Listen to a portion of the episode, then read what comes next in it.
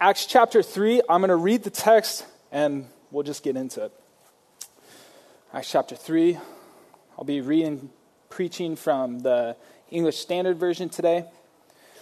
This is God's Word. Now, Peter and John were going up to the temple at the ninth hour, the, uh, or the hour of prayer, the ninth hour, verse 2. And a man lame from birth was being carried, whom they laid daily at the gate of the temple that is called the Beautiful Gate, to ask alms of those entering the temple. Alms are offerings. Seeing Peter and John about to go into the temple, he asked to receive alms. And Peter directed his gaze at him, as did John, and said, Look at us. And he fixed his attention on them, expecting to receive something from them. But Peter said, I have no silver and gold, but what I do have I give to you. In the name of Jesus Christ of Nazareth, rise up and walk. And he took him by the right hand and raised him up. And immediately his feet and ankles were made strong. And leaping up, he stood and began to walk, and entered the temple with them, walking and leaping and praising God. And all the people saw him and walking saw him walking and praising God and recognized him as the one who sat at the beautiful gate of the temple asking for alms. And they were filled with wonder and amazement at what had happened to him. This is the word of the Lord. Let's pray. Nice. Let's pray. Father, we come to your word, and Lord, we want to be instructed by your word. We want we want to have life. Give us life according to your word. Thank you, God, that your word is perfect, inerrant, that there's, uh, there's no falsehood in it, that everything it teaches is true, that it makes us wise unto salvation, that is a light for our feet and a guide for our path. Your word is more to be desired than gold, even much fine gold. It's sweeter than honey. And so, God, I just ask that we would taste the sweetness of your word, and in so, that we would actually be in the presence of God. Thank you that your word is breathed out by the Spirit, that we don't just have the thoughts of men here. And so, I just ask that your word would come empowered by the Holy Spirit. God, I ask that you would inspire faith in us, cause our faith to rise, cause our faith to be strengthened, cause us to believe you at your word. Lead us in all truth. Your word is truth. Pray this all in Christ's name. Amen. Amen. All right, so we come to Acts chapter 3 and we start to see some miraculous stuff happening. We already saw at Pentecost, the Spirit is, is poured out and people start speaking in tongues, but here we're starting to see even some more miracles. And I want us, as we're going into Acts chapter 3, to first back up a little bit to get some perspective of what the book of Acts is all about. So, Luke actually was very helpful, the author of Acts, in giving us an intro into the book to frame it for us. And he says this in Acts chapter 1. In the first book, O Theophilus, referring to the Gospel of Luke, in the first book, I have dealt with all that Jesus began to do and teach until the day when he was taken up, after he had given commands through the Holy Spirit to the apostles whom he had chosen. So, if Luke is all that Jesus began to do, then implicitly, logically flowing, Acts is the story of what Jesus continued to do once he ascended and is seated at the right hand of God. So, this is, this is the story of what Jesus is continuing to do. Now, let me remind us of the situation of the church. The situation of the church. The church was like all afraid and like timid and Jesus, they saw Jesus ascend into heaven, but they were desirous of power. They needed power from on high. And so the Lord told them, hey, wait until you receive power. He says that power is going to come upon you, and then you're going to be my witnesses. You're going to be my witnesses to the very ends of the earth. So they wait and pray, and then Pentecost comes, and it, the Spirit is poured out, and this church is the, now the Spirit empowered church, showing signs and wonders, doing miraculous things. So the Spirit is a Spirit empowered church. And we saw last week, we saw some of those beautiful marks of the devotion that the church had, right? That the church was devoted to fellowship and to the apostles' teaching and to the breaking of bread and to prayer, and that daily people were being added among them. And we saw the glimpse of that, and we're like, oh, don't you desire that? To, to be a part of a community that holds all those things together of being together and bearing one another's burdens, of praying with one another, of hearing what the apostles' teaching says, and of sharing our goods and eating meals together and keeping Christ and his death and his resurrection central. Like, don't you desire that? And Britt did such a beautiful job of showing, of showing us even some of our longings. Actually, our longings are meant to be fulfilled in that, in God's church. So we have the spirit empowered church, and the church is doing great insularly. Like within itself, the church is just beautiful and thriving. But today, today, Acts chapter 3, we take a turn. We take a turn. And for the first time, really, the church faces the world as it is. Some miraculous stuff is happening, and the church faces the world as it is. And I want, I want, as we start out, to recognize the church sees some miraculous things happening, but it is in the context of regular rhythms. It's in the context of regular rhythms. Acts chapter 3, verse 1 and 2 say, Now Peter and John were going to the temple at the hour of prayer, the ninth hour, and a man lame from birth was being carried, whom they laid daily at the gate of the temple, that is called the Beautiful Gate, to ask alms of those entering the temple.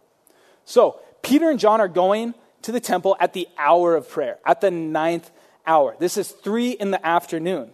The author Luke, he introduces us to a man who is lame from birth, who is laid daily at the gate of the temple.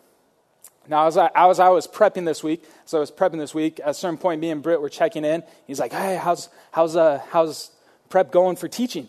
And honestly, I don't know if you guys have felt these things. Uh, but just felt like everything, everything I was coming up with just felt stupid, right? It's just like, oh, I don't know. Like, there's nothing, I don't have anything profound. Like, I, I'm not, I'm not doing too good. Maybe you remember writing a paper and just feeling like that. And at that point, Britt looked at me and was like, all right, bro, bro, I'm to give you a nug for this text, okay?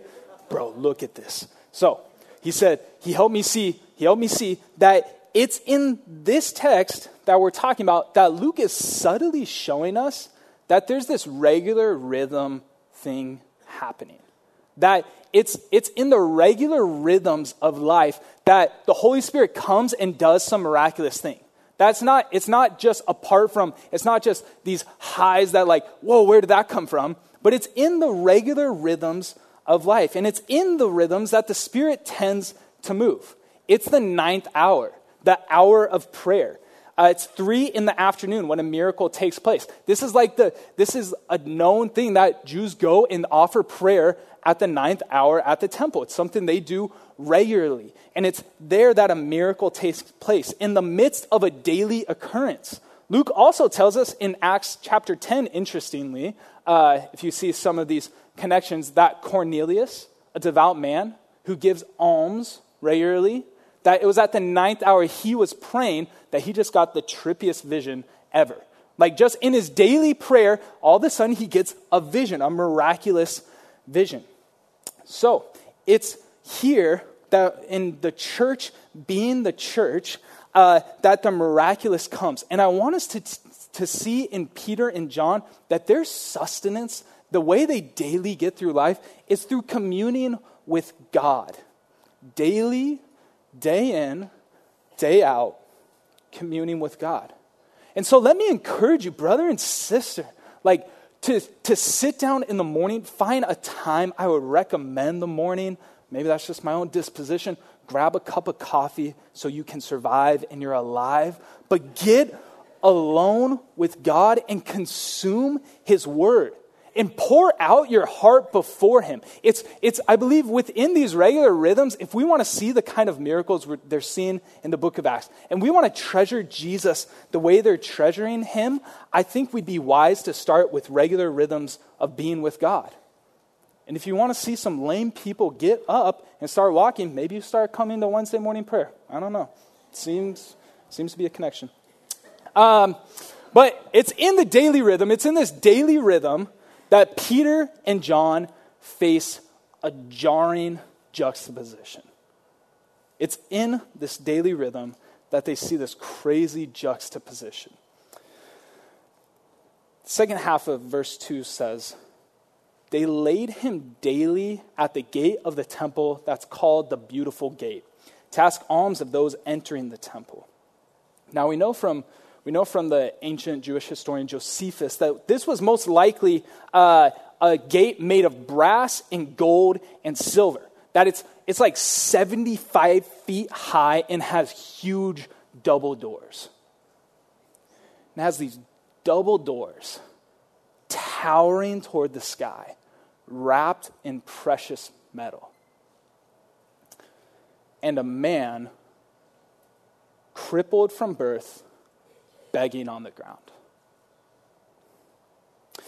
Now, not only are Peter and John face to face with a crippled man, but here, here the church is confronted with the world as she is. The crazy juxtaposition of these towering doors towards the sky wrapped in precious metals, and a man just laying on the ground who he wasn't even able to put himself there. Someone had to lay him there. The British uh, Welsh, sorry, there's a difference between the two. The Welsh pastor, Martyn Lloyd-Jones, describes the reality of the situation. He says this Here is the church in action, the church facing the world. There they are, the first Christians. They've had this tremendous experience. The Holy Spirit has come Nice. Upon them, they are filled with the Spirit, and they are rejoicing and praying and praising God with singleness of heart. But now they face the world as it is. And this is the business of the church. That is why she is here, to help the world. The Lord came from heaven to help men and women.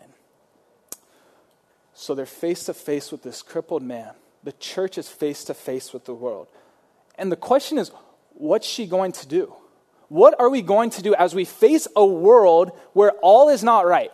Where you have these crazy juxtapositions of towering precious metal doors and a crippled man on the ground. Where we have these juxtapositions where we know not all is as it should be. What will she do? Well, in this, in this, we see this motif that Luke just shortly, shortly inserts, uh, shortly weaves through the text. And it has to do with seeing. And it's something that I think if we sit in the text for a second, we've all, we realize we've all experienced exactly what he's doing here. The text says, Seeing Peter and John about to go into the temple, he asked to receive alms. And Peter directed his gaze at him, as did John and said, Look at us. And he fixed his attention on them, expecting to receive something from them. The lame beggar sees them. Entering the temple, and he asks for something. Then, then Peter does, he does something that we often fail to do. Peter directed his gaze at him. And he says, Look at us. Hey, hey, look, look at me. And the man fixes his attention on Peter and John. See, Peter, Peter didn't turn away.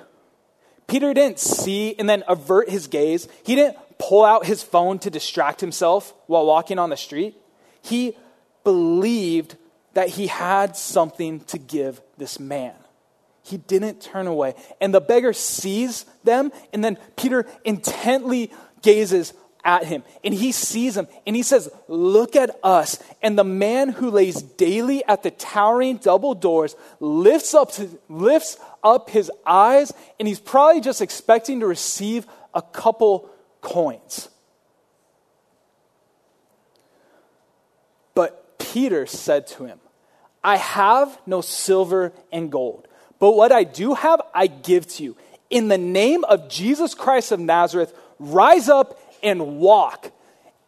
And he took him by the right hand and raised him up. And immediately his feet and ankles were made strong. And leaping up, he stood and began to walk and entered the temple with them, walking and leaping and praising God. And all the people saw him walking and praising God and recognized him as the one who was at the beautiful gate of the temple asking for alms. And they were filled with wonder and amazement at what had happened to him. Oh my gosh. If this happened here, you guys would be losing your mind. If the guy's crippled from birth for 40 years, has never walked, and he gets healed in that moment, he gets healed in that moment, thrust upon his feet, and the guy just starts doing like old classic Pentecostal service of like doing laps around the place. He's just running and leaping and praising God. And we're like, what's going on? Like, what just happened right here? A miracle, a miracle healing, his ankles being strong in a moment by the power of Jesus. Like, this is insane. And this is, this is true scripture. This is a true story. This really happened. Don't let our distance, don't let our distance in time from this particular story make you lose your awe and wonder of what is happening here. It is phenomenal. It's phenomenal. As we're reading the book of Acts, we need, we need, to, we need to do something. We need to do something. And that is, we need to ask ourselves at different points in time okay, why do we have this story right here? Why do we have this story? And what are we to glean from it? Those are, those are good, thoughtful readings and questions of the book of Acts. Um, so let, let me try to get at it this way. Uh, I have like, I personally have kind of a melancholy bent. Um,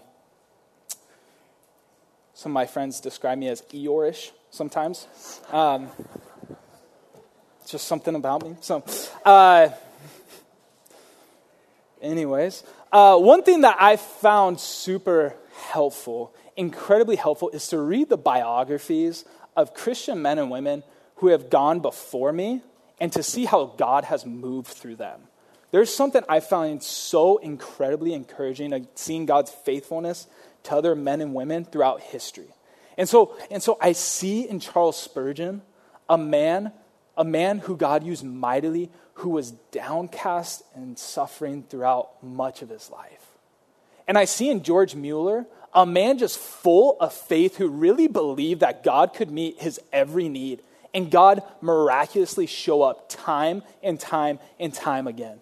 And I see in John Knox, like unwavering, spirit empowered courage to live by God's word. And so I read these stories and it encourages my heart and it helps me get through hard days. And for anyone in here who is struggling or needs is in need of courage, I would like I would encourage you to read the biographies of men and women who have gone before us and see God's faithfulness to them. Like do that, and all these are great, but but listen to this, in the book of Acts, we have the prophetic word more fully confirmed. We have God's spirit breathed account of the church.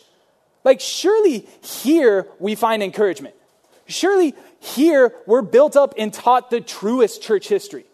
The book of Acts was given to us, the book of Acts was given to us so that we might be encouraged and we might be built up. And so, as we're reading through the book of Acts, we need to periodically ask ourselves why do we have this story? We need to let the book of Acts bear its entire weight on our souls. So, let us read through Acts thoughtfully and ask good questions of the text. So, okay, a story about a, a man who is lame from birth being healed. Why do we have why do we have this story? Why do we have this story? Well, there's a couple of reasons rooted in the text I believe we have this story before us. And the first is this to show Jesus is still working through his church, to show us that Jesus is still working personally through his church. Remember, Acts open Acts open with Luke writing that in his first volume he recorded all that Jesus began to do, thus implying that Acts is a story of what, just, of what Jesus continues to do uh, through his spirit empowered church. And here's some proof for us. Here's some proof that, hey, Jesus, he hasn't left us as orphans. Just like he promised he wasn't going to leave us as orphans. He's still working. He is still the living head of his church. He is alive and working through his church. And there's even in this story, post Jesus ascending to the right hand of the Father, there is, there is in this miracle actually a messianic fulfillment. Like this is this is crazy that Jesus ascended to the right hand of the Father. He's no longer personally in his body walking on earth, and yet prophetic fulfillments of who he is are still being made. So, Isaiah 35 says this. In the context in the context of what will happen when Messiah comes, of what the world will be like once the new age is inaugurated, he says this Then, when Messiah has come, then shall the lame man leap like a deer, and the tongue of the mute sing for joy. It is Jesus working through his church still. Jesus ascended at the right hand of the Father, is still at work through his spirit empowered church. We're not alone. Like, reality really is led by Jesus. He's the head of our church. Like he really is. That's not just lip service. He's alive. The salvations that have happened have been through his spirit, like through the Father saving. That it's all to Jesus. The healings that have happened are through Jesus. He's still working through our church. And here, as the church faces the world, we see Jesus says, Yeah, I'm not done yet. I'm not done. I didn't peace out. Like, I'll be back one day, but I'm not done working yet. We have this story to show Jesus is still working through his church.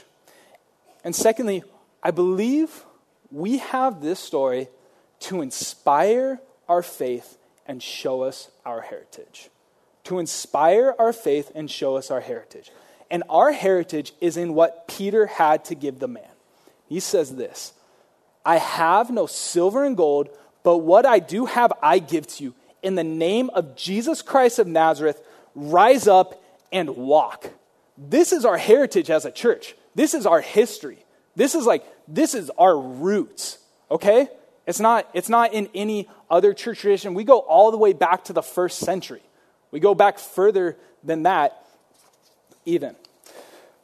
Our heritage is in Peter saying, in the name of Jesus Christ of Nazareth, rise up and walk. It's meant to inspire our faith.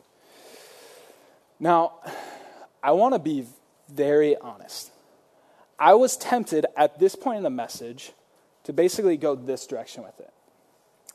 To say, God still heals today, but. God still heals today, but let's talk about the greater healing of salvation. And I'm not sure if you have a similar bent towards me of some of the miraculous things come up and okay, yeah, but let's let's get back to like let's get back to just talk, only talking about the cross. Let's get back to only this. Let's get back to only that. And I, I don't know what it is on my part. Maybe, maybe, maybe it's a lack of faith in my own heart. Maybe, maybe it's, it's my desire that no one misses the giver for the gift. Maybe, maybe it's that thing going on in me.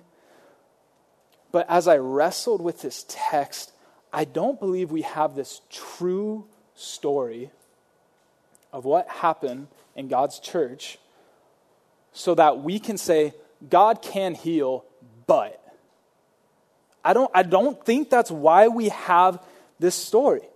I believe we have this story so that the church can more earnestly desire, to use biblical language, to more earnestly desire to see the power of God. And so that our faith rises to ask God for more healings and so that we would treasure Jesus more. I think that's why we have this text. Not to have the impulse of God can heal, but, but to hold these two things together. God can heal, and let's talk about Jesus, to not neglect one for the sake of the other. So let's talk briefly about healing. Let's talk about briefly, let's talk briefly about healing. I think the most helpful way perhaps to do this would be to like address three of the most common questions I think we have about healing. The first is this. Does God still heal today? The answer to which is yes, absolutely.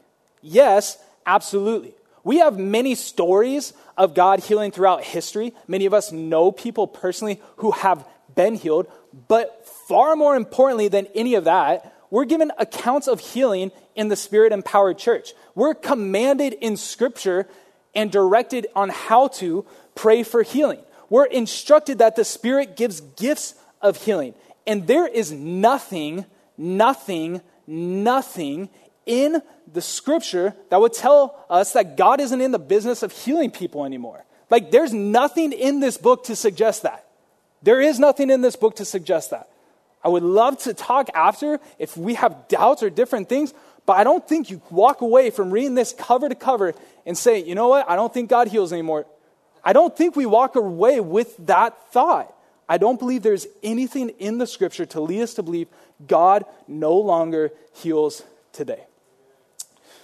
So, if God still heals today, how then should we pray for healing? How then should we pray for healing? Because this is like a crazy story, right? This is crazy. Peter's just like, hey, in the name of Jesus Christ of Nazareth, rise up and walk.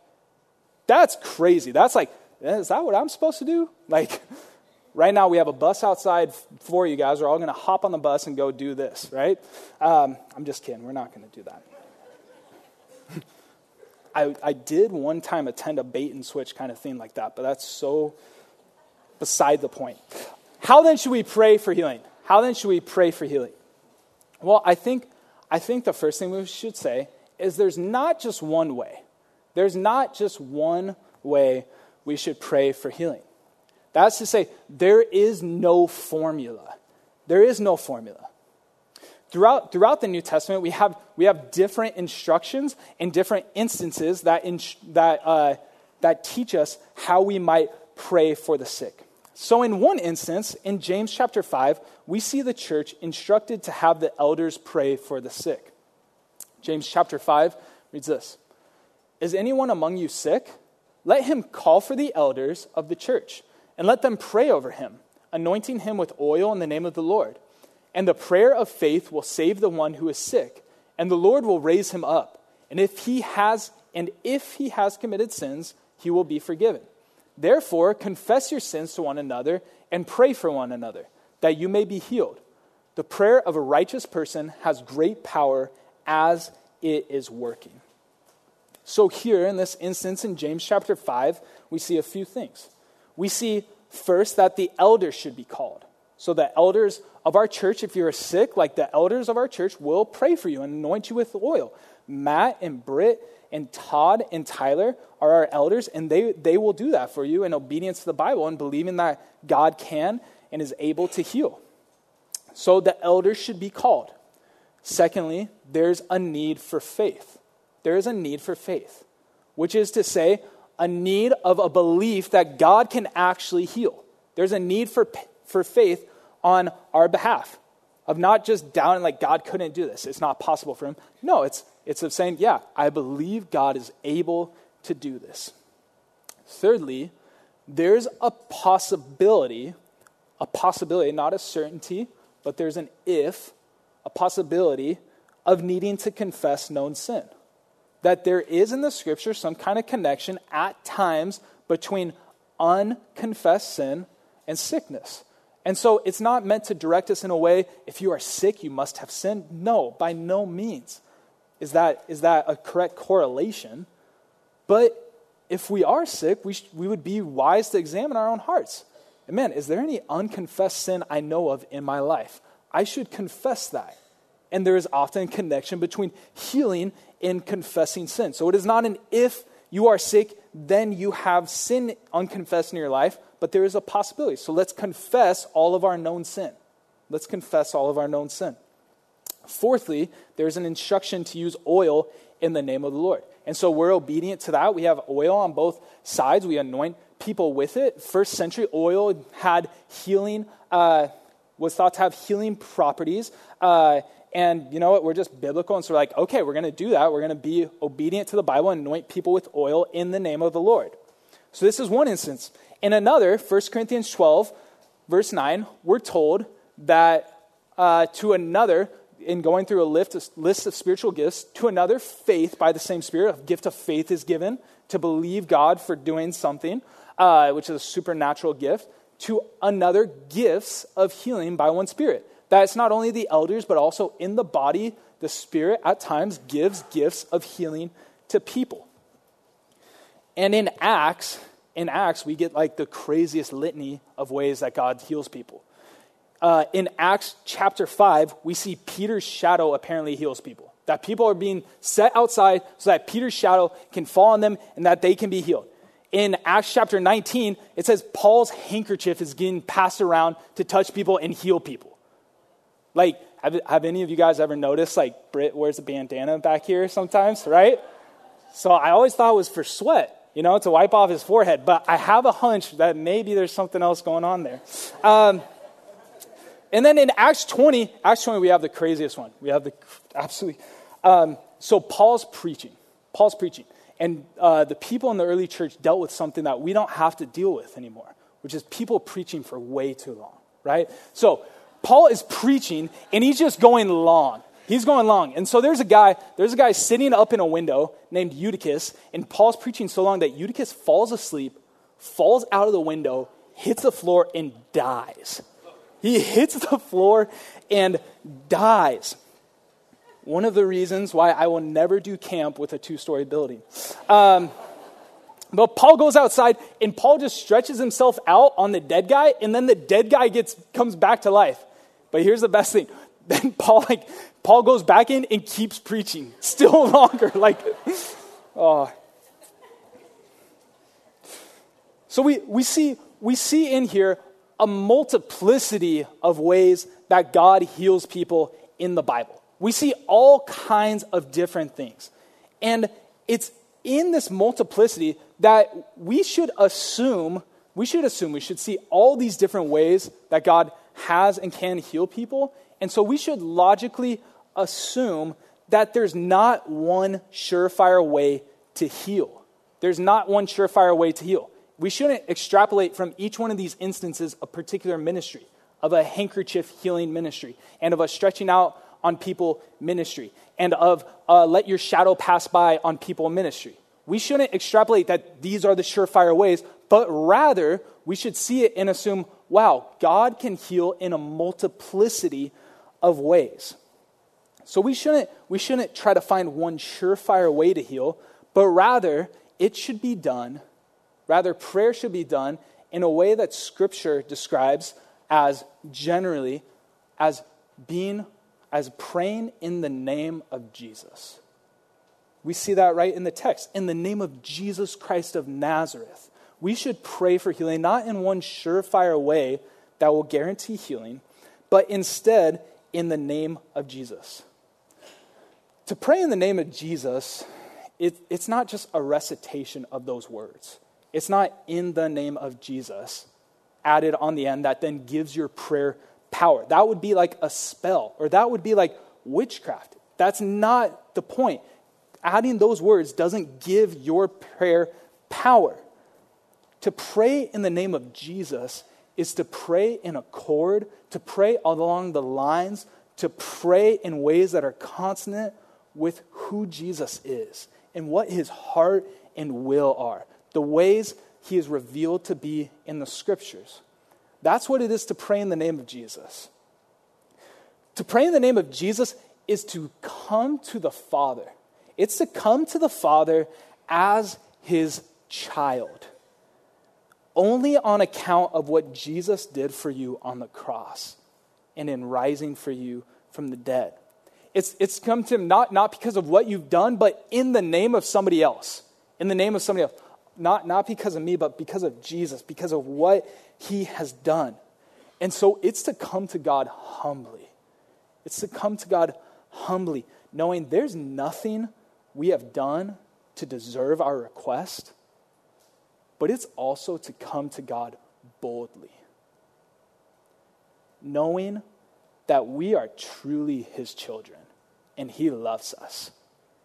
Right? Knowing, man, I am truly God's child. And so there are things that I will go and ask my parents to do and keep bugging them about boldly because they're my parents, because he's my dad, because I'm actually his child and I really believe it. So it's to come boldly before God and say, man, God, okay, I know I don't deserve this, but I know I also, like, I'm truly your son. So hear me right now because you're my dad. And you, like, I believe you hear me right now. And it's to come persistently, it's, to come, it's to keep asking in his name humbly because we don't, not in ourselves, but boldly because it's actually true of us. You are actually his son or daughter. So we should pray for healing with real belief that God can and will heal, and to trust Him with the results. And in that, in that sentence, in that sentence, there's a tension. There's a tension in that sentence that God will heal, and I trust you. I, I'm, I believe you really will right now. I really believe this is in accord with your will. I believe it would be a good gift, and I believe you're going to do it, and I trust you to hold these two together. But I think talking about really believing that God will heal, it leads us, it leads us to the question well, what do we do if He doesn't answer our prayers for healing? What do we do if God doesn't answer our prayers for healing?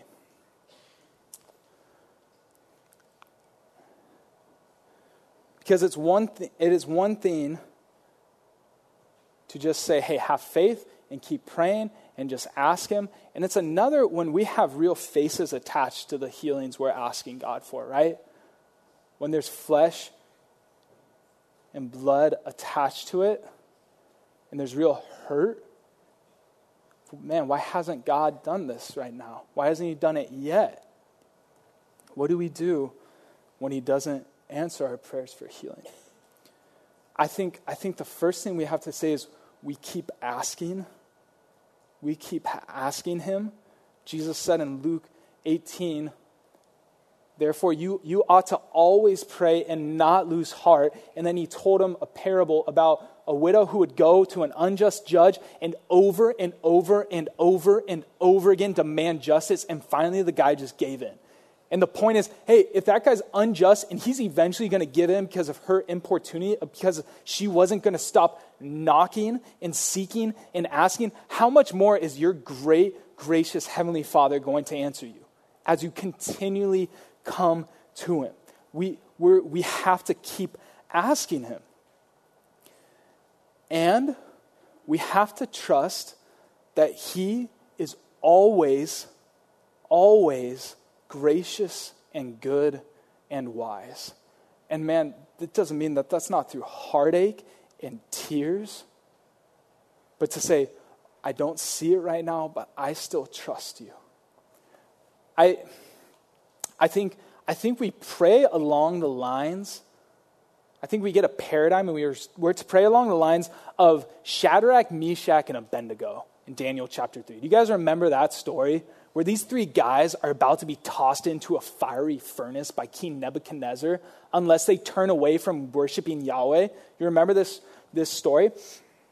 It reads this way The three of them answered and said to the king, O Nebuchadnezzar, we have no need to answer you in this matter. We, we don't need to even talk to you anymore. If this be so, if you throw us into the fire, if this be so, our God, whom we serve, is able to deliver us from the burning fiery furnace. Like, there's that piece of faith. Like, man, our God can deliver us. He's able to do that. And then they even go a step further. A step further that, like, challenges my own, my own heart. And, like, man, if it wasn't for the Bible, I don't know if I'd ever speak this way. He said, He's able to deliver us from the burning fiery furnace, and He will deliver us out of your hand. He's able to, and He, and He's going to do it. We believe He is going to do it right now. And it's like, man, that makes me nervous.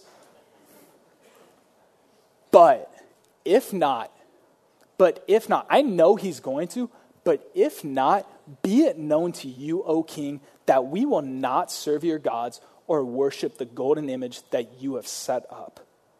It is saying, God, you are able to heal, and I believe you will heal. I don't doubt you right now, but if not, I will still worship you. I will still get up tomorrow morning and bow down at your feet. And I will still tell everyone of your goodness to me. And I will still worship you as God, and I will never turn away from you. I know you can, and I believe you will. And even if not, I will still worship you. But, like, how can we realistically pray in this, like, apparent paradox of I believe you will, but if not? How can we actually really truly believe this? I think we can actually live in this paradox and pray truthfully in this paradox because we have Jesus. Because we already have our treasure. You see, signs and wonders are great. Signs and wonders are great. They inspire awe and amazement, and they are, they are used to draw people to God who then hear his word and believe in him.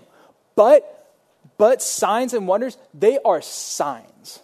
They are signs, meaning it's not the end in itself.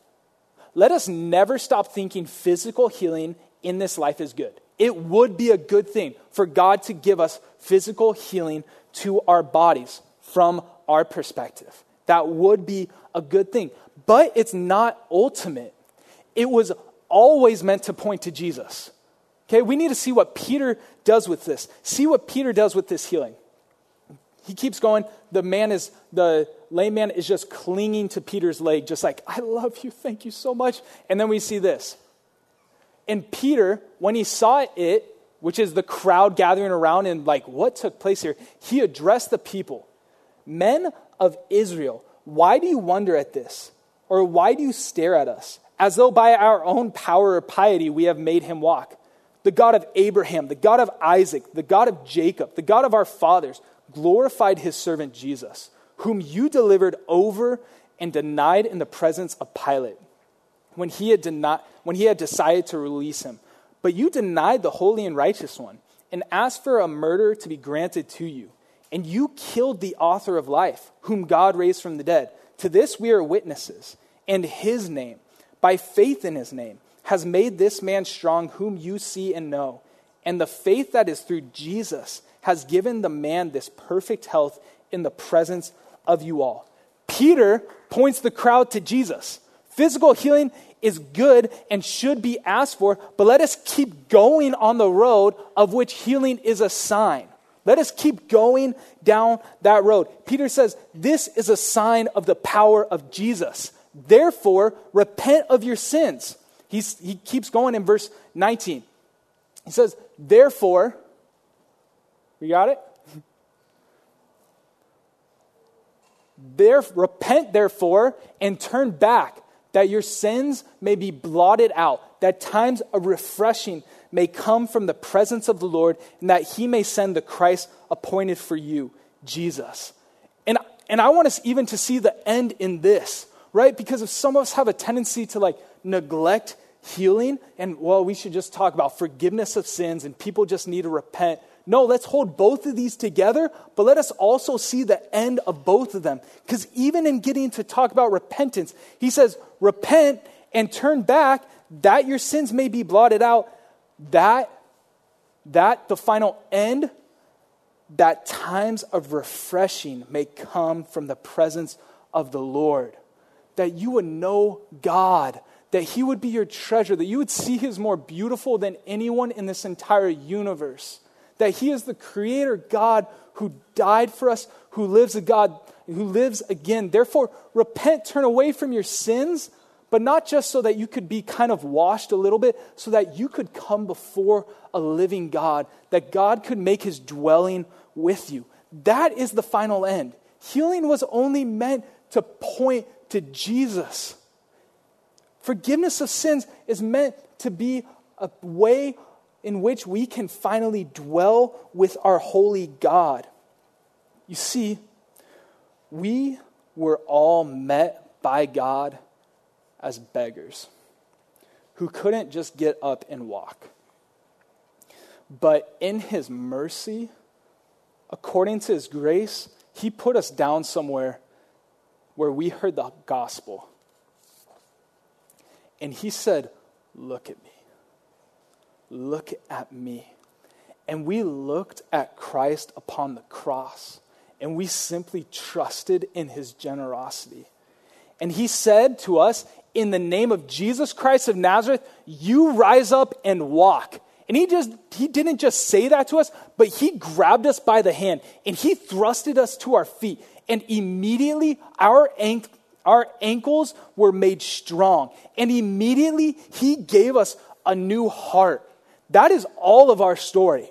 So let us be filled, all of us, with awe and wonder and amazement at the God who heals, at the God who reaches down to us, at the God who doesn't only give us silver and gold at the God whose name is Jesus.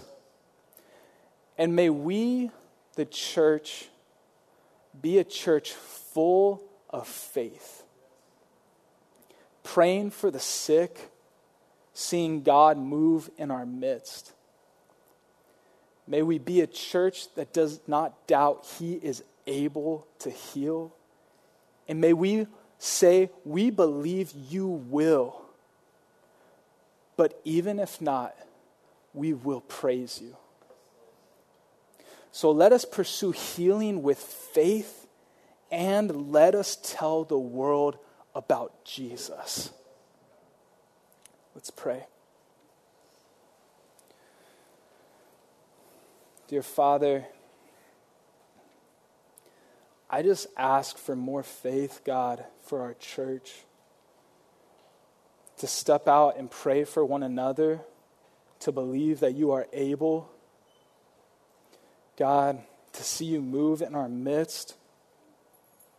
And so, Lord, I, I ask that there would be stories of your power and wonder and might to heal. And I ask that we would, we would worship Jesus because he is able to do that, because he is our treasure because there's no God like you. Lord, I pray for those who are hurting, whose heart ache at the thought of asking you again, with the truth that you are a perfect Heavenly Father and you know what we need and you are faithful to give us what we need. Would that, would that truth bear its weight on our hearts? We believe that you withhold no good thing from those who walk uprightly. We would, would we step out in faith, God? Increase our faith in you, pour out your spirit, and would it all be for the end of enjoying life in your presence? We look forward to the day when you're going to come back and you're going to fully make everything right. Until then, we want to see you heal, and we want to treasure you above everything else. We set our hope on that day, and we trust you at your word. Pray this all Christ's name. Amen.